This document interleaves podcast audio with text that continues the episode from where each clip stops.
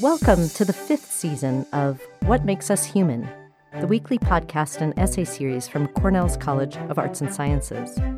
This season, we ask our faculty, what do we know about inequality? I'm Jeff Niederdeppe, Associate Professor in the Department of Communication at Cornell University.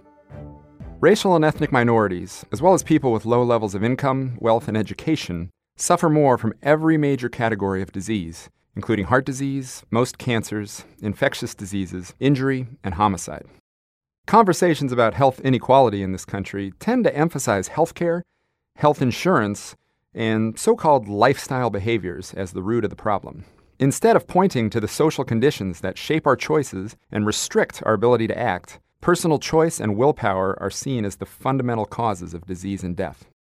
But these factors are not the primary drivers of inequalities in health outcomes.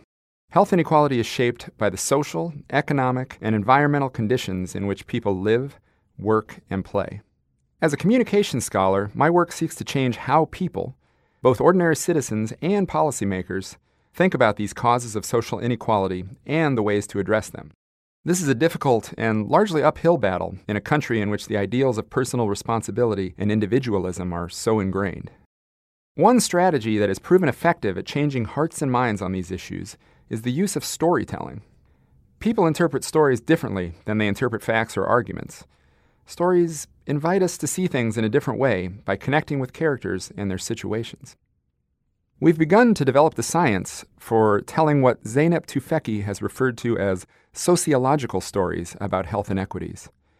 Stories that emphasize how social, economic, and environmental factors shape how people act, what choices are available to them, and how healthy they can or cannot be within these contexts. This is not a form of storytelling that we are used to seeing. Hollywood and television producers tend to tell psychological stories that emphasize individual agency they often depict exceptional individuals who face challenges but overcome them through sheer force of will or talent. Our culture's obsession with superhero stories exemplify this kind of narrative. Exceptional people who transcend tragic circumstances with supernatural effort and ability. These types of stories reinforce the larger narrative that even the starkest challenges can be overcome with enough effort and skill. Sociological stories paint a different kind of picture, they emphasize the varied factors that shape human experience. The popular HBO series from a few years back, The Wire, is a good example of this kind of storytelling.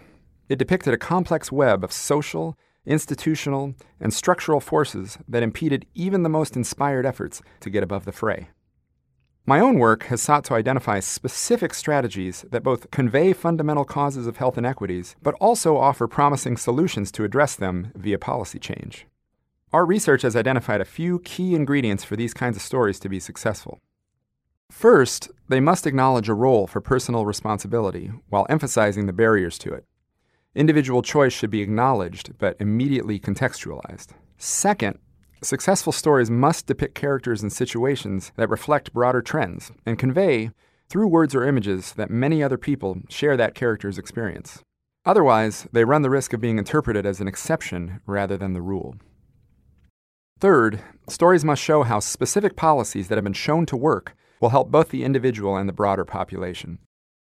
Stories that use these strategies can help audiences to see and feel the ways that people from disadvantaged backgrounds suffer higher burdens of disease.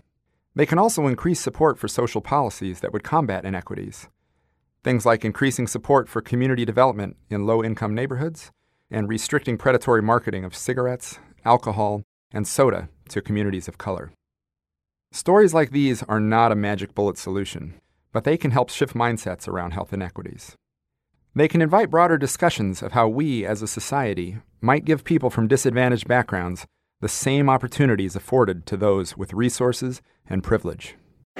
Join us for another edition of What Makes Us Human, brought to you by the College of Arts and Sciences at Cornell University. For more essays and podcasts, visit us online at as.cornell.edu forward slash humanities.